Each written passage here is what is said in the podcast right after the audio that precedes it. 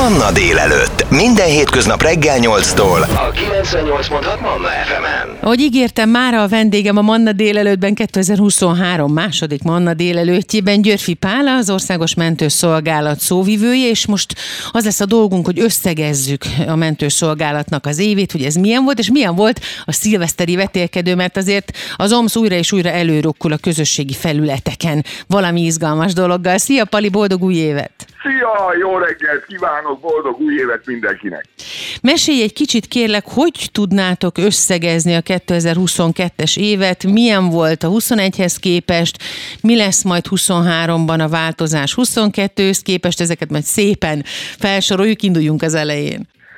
Hú, hát nehéz visszatekinteni egy egész évre, mert annyi minden történt, és nálunk tényleg ez van, hogy egy napra is nagyon nehéz összegezve visszaemlékezni, mert egy nap kb. 3500-3600 esetet látnak el a mentők országszerte, uh-huh. és akkor ebből valamiféle mérleget vagy összesítést vonni nagyon nehéz, és hogy a statisztikai adatokat mondunk, akkor pedig pont a lényeg veszik el, mert a mi munkánk az pont nem így látható, hogyha számokat mondunk, hanem emberi sorsok, sokszor nagyon örömteli, felemelő pillanatok, sokszor tragikus pillanatok.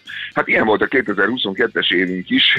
A Covid visszahúzódott, most már egy kicsit hajlamosak vagyunk elfeledkezni arról az időszakról, amikor még ugye ez volt a domináns eleme a mentőszolgálat működésének. Egyrészt azért, mert nagyon sok Covid beteget kellett kórházba szállítanunk, ugye az első, második, harmadik hullám során súlyos állapotban, aztán kevésbé súlyos állapotban, de Covid pozitív esetekként, és hát mellette pedig ugye mit csináltuk a mintavételezést, ami az ország különböző pontjain 1,3 millió feladatot jelentett, úgyhogy ez volt sokáig az egyik legfontosabb teendőnk.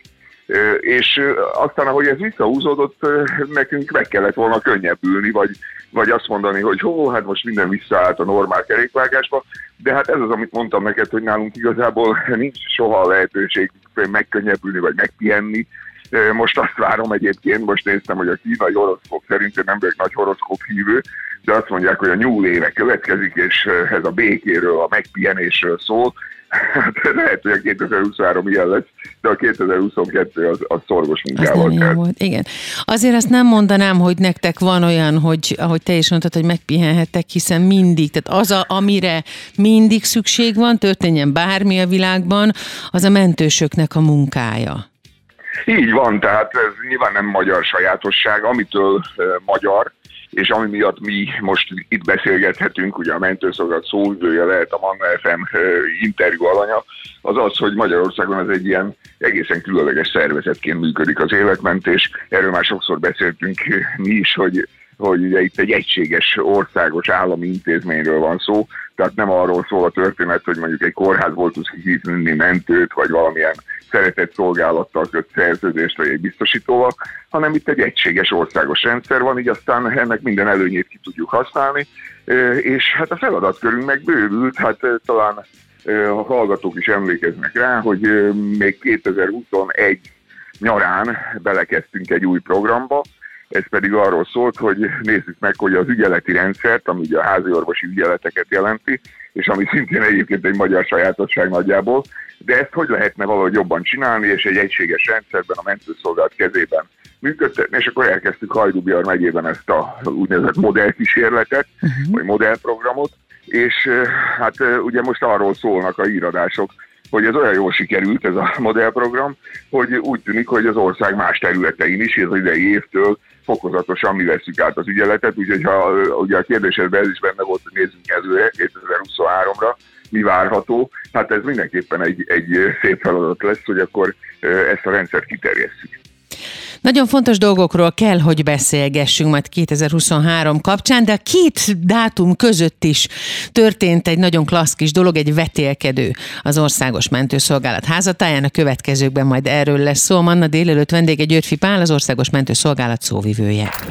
Ez a 98.6 Manna FM. Manna délelőtt. Életöröm zene. A Manna délelőtt vendége Györfi Pál, az Országos Mentőszolgálat szóvivője, és ígértem, hogy a 2022-es összegzés és a 2023 2023-as tervek között történtekről is beszélünk, mert amiért többek között fantasztikus az országos mentőszolgálat azon túl, az életmentési munkán túl, vagy amellett, amit értünk tesznek, hogy még van lehetőségük, idejük a közösségi felületeken közelebb hozni saját magukat hozzánk hétköznapi emberekhez, és mindig van valami klassz újdonság, ilyen volt például a szilveszteri vetélkedő, Pali, mesélj róla. Ez egy komoly döntés volt annak idején, hogy vajon a kommunikációnkban szabad-e, kell-e egy olyan irány nyitni, ami egy kicsit már néha ilyen szórakoztató tartalmakat jelent, hogy, hogy nem veszik el a hivatás komolysága ettől, nem fognak-e majd rossz szemmel nézni ránk, és nyilván vannak olyan konzervatívabb ízlésű emberek, akik azt mondják, hogy egy mentős az vajon miért csinál szilveszteri vetélkedőt, vagy miért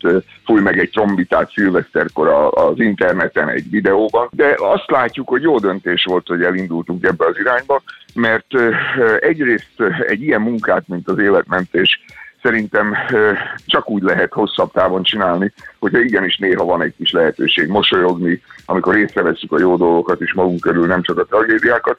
Másrészt pedig az embereki bizalma sem sérül, sőt, még erősödik akkor, hogyha azt látják, hogy a mentős is ember, a mentősnek is vannak érzései, szerethető emberek. Hogyha most csinálnánk egy ilyen közvéleménykutatást, hogy, hogy mit vár egy átlag ember a mentőstől, hogyha majd egyszer ne Isten szüksége lesz rá, akkor persze ott van, hogy magas szakmai színvonal, meg, meg 2023-as szakmai protokollok, na de biztos, hogy ott van, és talán még erősebben is ott van az, hogy legyen jó ember, legyen jó szívű ember. Úgyhogy ebben a szilveszteri vetélkedőben is valahogy ez volt a célunk, hogy egy kicsit mutassuk meg az emberi oldalát ennek a munkának. Voltak szakmai kérdések játékos formában, és hát ugye a két adás során azok a mentő dolgozók vetélkedtek, akik egyébként a legutóbbi mentőnapon úgynevezett iránytűdíj kitüntetésben részesültek. Az iránytűdíj az egy azért kedves kitüntetés nálunk, mert gyakorlatilag egymást jelölhetik a mentődolgozók, és nagyon sokszor fiatalok példamutató munkája érdemli ki ezt az elismerést, úgyhogy most fiatal kollégák versenyeztek, hatan összesen, és hát közülük gyakorlatilag természetesen, ahogy, ahogy ilyenkor általában lenni szokott, mindenki győztes volt, de azért csak lett egy első, második, harmadik helyezett páros, úgyhogy nagyon élvezetes volt ez a verseny, én is ott voltam ugye a zsűriben, és egy kicsit összemosolyoghattunk mi, akik egyébként az év során általában úgy beszélünk egymással, hogy mondjuk mi felhívjuk, mi kommunikációsok, a mentőápolót vagy a mentőtisztet, és megkérdezzük, hogy mondja el, hogy mi történt egy balesetnél, hogy aztán be tudjunk róla számolni a tévében. Tehát mi általában szakmázni szoktunk, de hát most végre egy kicsit másról szólt a történet. Ne feledkezzünk meg arról sem emellett, hogy ilyen nagyszerű kezdeményezések vannak az OMSZ-nak a közösségi felületein, hogy ugye 2022-ben megjelent az én Druszán Petra, aki nagyon klassz kis videókat készít, ami konkrétan ugyanígy, mint például ez a vetélkedő, közelebb tudja hozni magát a mentős szakmát is, és a mentőst, mint embert hozzánk hétköznapi emberekhez, ami szerintem azt a közelséget, ami a Covid időszakban kialakult a mentősök felé, és tőlük felénk, az még inkább szépen vastagszik és biztosítja a terepet maga körül, újabb és újabb rétegeket rakva rá. Így van, hát hogy kicsit szabadabban mehetem hallgatói beavatni így a kulisszatitkokba. Ugye nálunk a mentőszolgálatnál a kommunikáció nagyjából központosított, tehát innen Budapestről intézzük, most már vannak azért regionális segítőink, akik a saját munkájuk mellett vállalnak interjúkat, már sok ilyen arcot a tévéből lehet ismerni, de azért nagyjából mindent innen Budapestről csinálunk, és a csapatunkban vannak azért dedikált feladatok, és mi tudjuk, hogy a közösségi média azért egy olyan terület, amihez külön érzék kell, tehát nem mindenki tudja ezt jól csinálni, és Siklósi Gábort már sokan ismerik, hiszen ő az, aki gyakorlatilag a vállán viszi ezt a, ezt a területet, de hát az elmúlt év nagy, nagy hát nem tudom, hogy szabad-e így mondani, fogása volt nekünk az. Felfedezése. Hogy, hogy felfedezése, igen, talán ez a jó, ez a jó kifejezés. Felfedezése, hogy Fidel Petrát, aki egyébként egy fiatal, csinos, kedves, és hát aranyból van a szíve, Szóval, hogy őt sikerült még hozzákapcsolni ez a területhez, és Petra kiválóan tudja ezeket az értékeket közvetíteni, és hát valóban így még, még többen követnek minket. Hát ugye minden ott vagyunk, a Facebooktól az Instagramon át a TikTokig, mindegyik platform egy kicsit más, más célcsoporttal, más nyelvezettel, más lehetőségekkel, és hát a célunk az valamiféle integrált kommunikáció, hogy akár még az ilyen, hogy mondjam, tradicionális média csatornákat is, vagy mondjuk egy MTI közlemény, vagy egy kiradós interjú, vagy akár egy háttéranyag egy vidéki napilapban, ezeket is valahogy egy székben kezeljük a Facebookos, meg az Instagramos, TikTokos bejegyzésekkel. Az egység nyilván nem mindig valósulhat meg, hiszen mások a, a célok, meg a, az elérések, de azért a fő értékeket mindenhol közvetítsük. Hát a fő érték pedig nem más, mint hogy a betegekért vagyunk. Az Országos Mentőszolgálat szóvivője Györfi Pál a vendégem 2023 második manna délelőttjében. A 2022-es évet összegezzük, a szilveszteri vetélkedőről is beszéltünk már, és a következőkben pedig szó lesz 2023-ról még. Hamarosan folytatjuk. Ez a 98.6 Manna FM. Manna délelőtt. Életöröm zene. Hogyan néz ki a 2023-as év az az Országos Mentőszolgálatnál. A közösségi felületekről beszéltünk már, hogy ez hogyan fejlődik, és milyen elképesztő tempóban és mértékben képes közelebb hozni a mentős szakmát, és például az általunk civilek által is végrehajtható feladatokat hozzánk, ez nagyon fontos dolog. Nyilván ez továbbra is megy majd a 2023-as évben, de hogy mi minden lesz még, és természetesen itt most beleírtam a SafeCity applikációt, vagy az életmentő applikációt, erről lesz most szó. A vendégem továbbra is Györfi Pál, az Országos Mentőszolgálat szóvivője. Pali, a két applikációt említsük azért meg, mert szerintem ez nagyon-nagyon fontos, nem lehet róla eleget beszélni. Igen, és mielőtt még az applikációk részleteiről beszélnék, azért egy kicsit messzebbről megközelítve, a mentőszolgálatnak egy nagyon fontos erénye az, hogy, hogy komoly múltja van.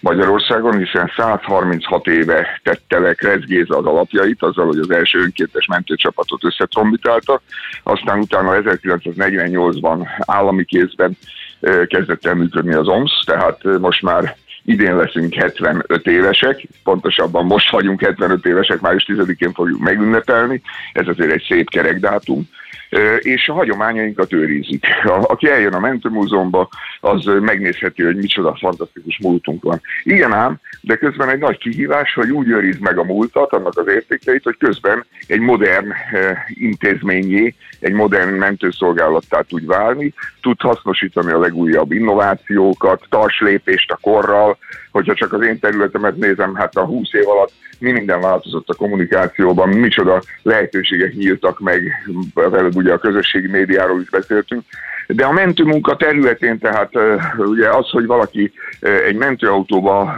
mondjuk egy táblagépen digitális adatlapba kapja a riasztást, ebben dolgozik, amikor átadja a beteget utána egy Entergon megnyomásával az egészségügyi elektronikus szolgáltatási tér felvébe lövi fel az adatokat, ahonnan aztán a beteg el tudja érni.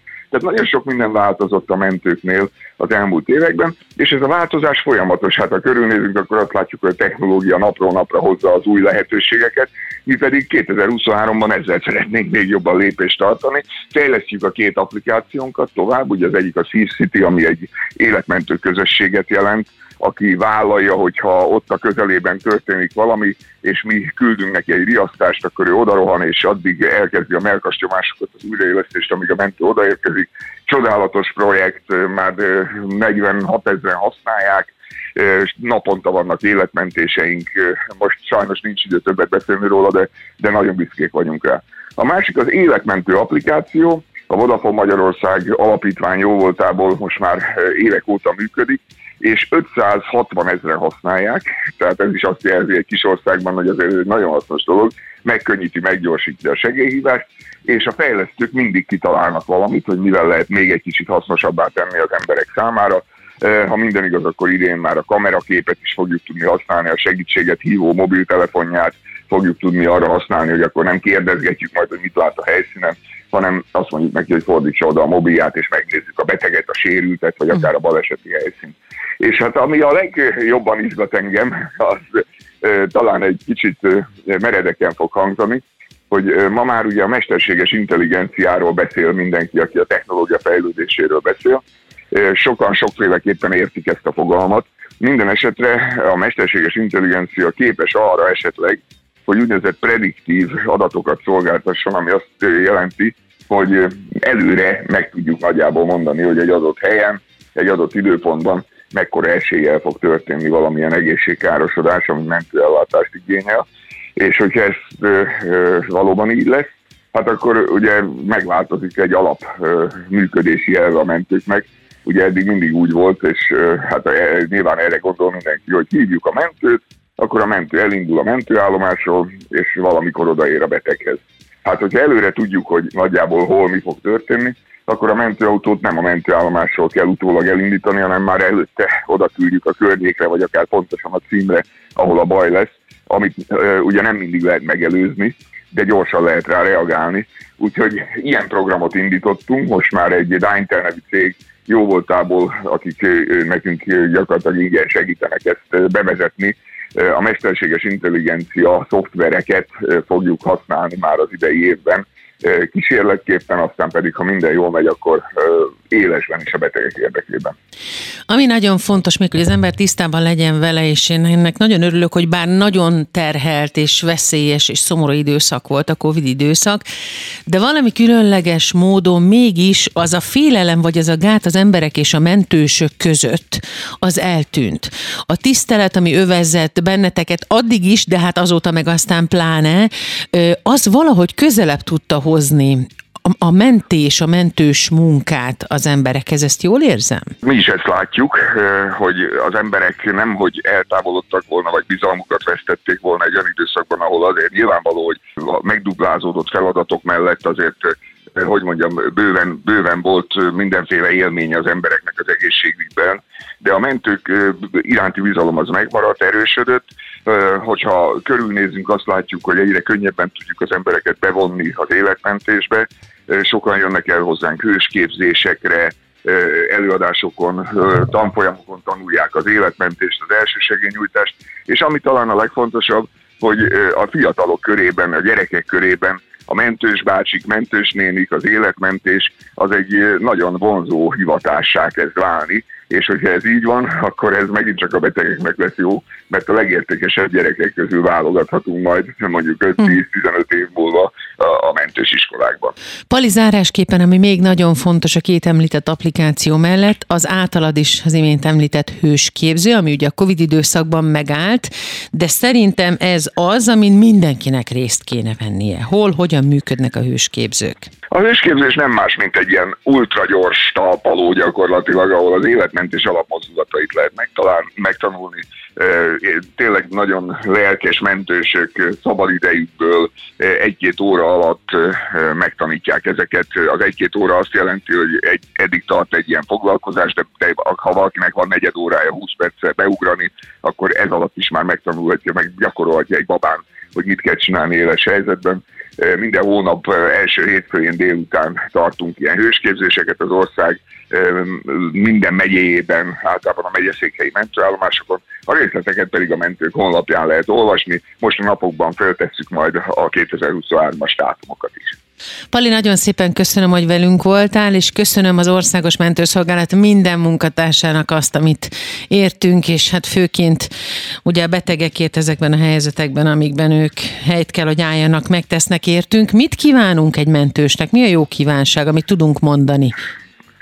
Hát először is én is szeretném megköszönni a Manna FM-nek, hogy partnerek vagytok abban, hogy a mi üzeneteink eljussanak az emberekhez. Neked Petra személyesen az, hogy ilyen mhm. elkötelezetten mellettünk állsz és hát a bajtársaknak meg általában kevés munkát szoktunk kívánni, mert ez azt jelenti, hogy kevés segélyhívás van, vagy Eseménymentes napot, igen. Jó. Van, Akkor eseménymentes napokat, vagy legalábbis kevés eseménnyel telt napot kívánunk. Köszönöm szépen, és boldog új évet nektek, Pali. Boldog új évet, sziasztok!